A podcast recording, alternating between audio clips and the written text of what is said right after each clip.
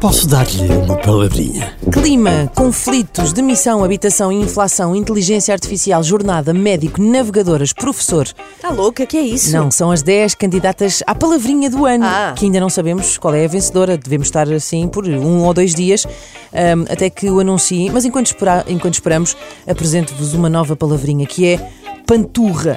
Não confundir com pantorra. Essa é aquela cantora espanhola. de Nem Sevilha. pantufas. Nem pantufas. Isabel Pantoja. El Pantorra. E nem achem que panturra se trata de uma turra à escala mundial, até porque o mundo já anda assim meio maluco, não queremos toda a gente agora andar às turras. Panturra é aquilo com que eu, e se calhar muitos de vocês, eh, ficaram depois das férias Pois.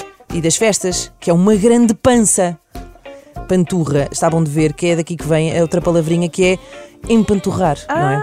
Daí é uma, é uma, é uma assim uma barrigona. Mas agora já chega. Chega disto, morra a panturra, morra, pim. Posso dar-lhe uma palavrinha?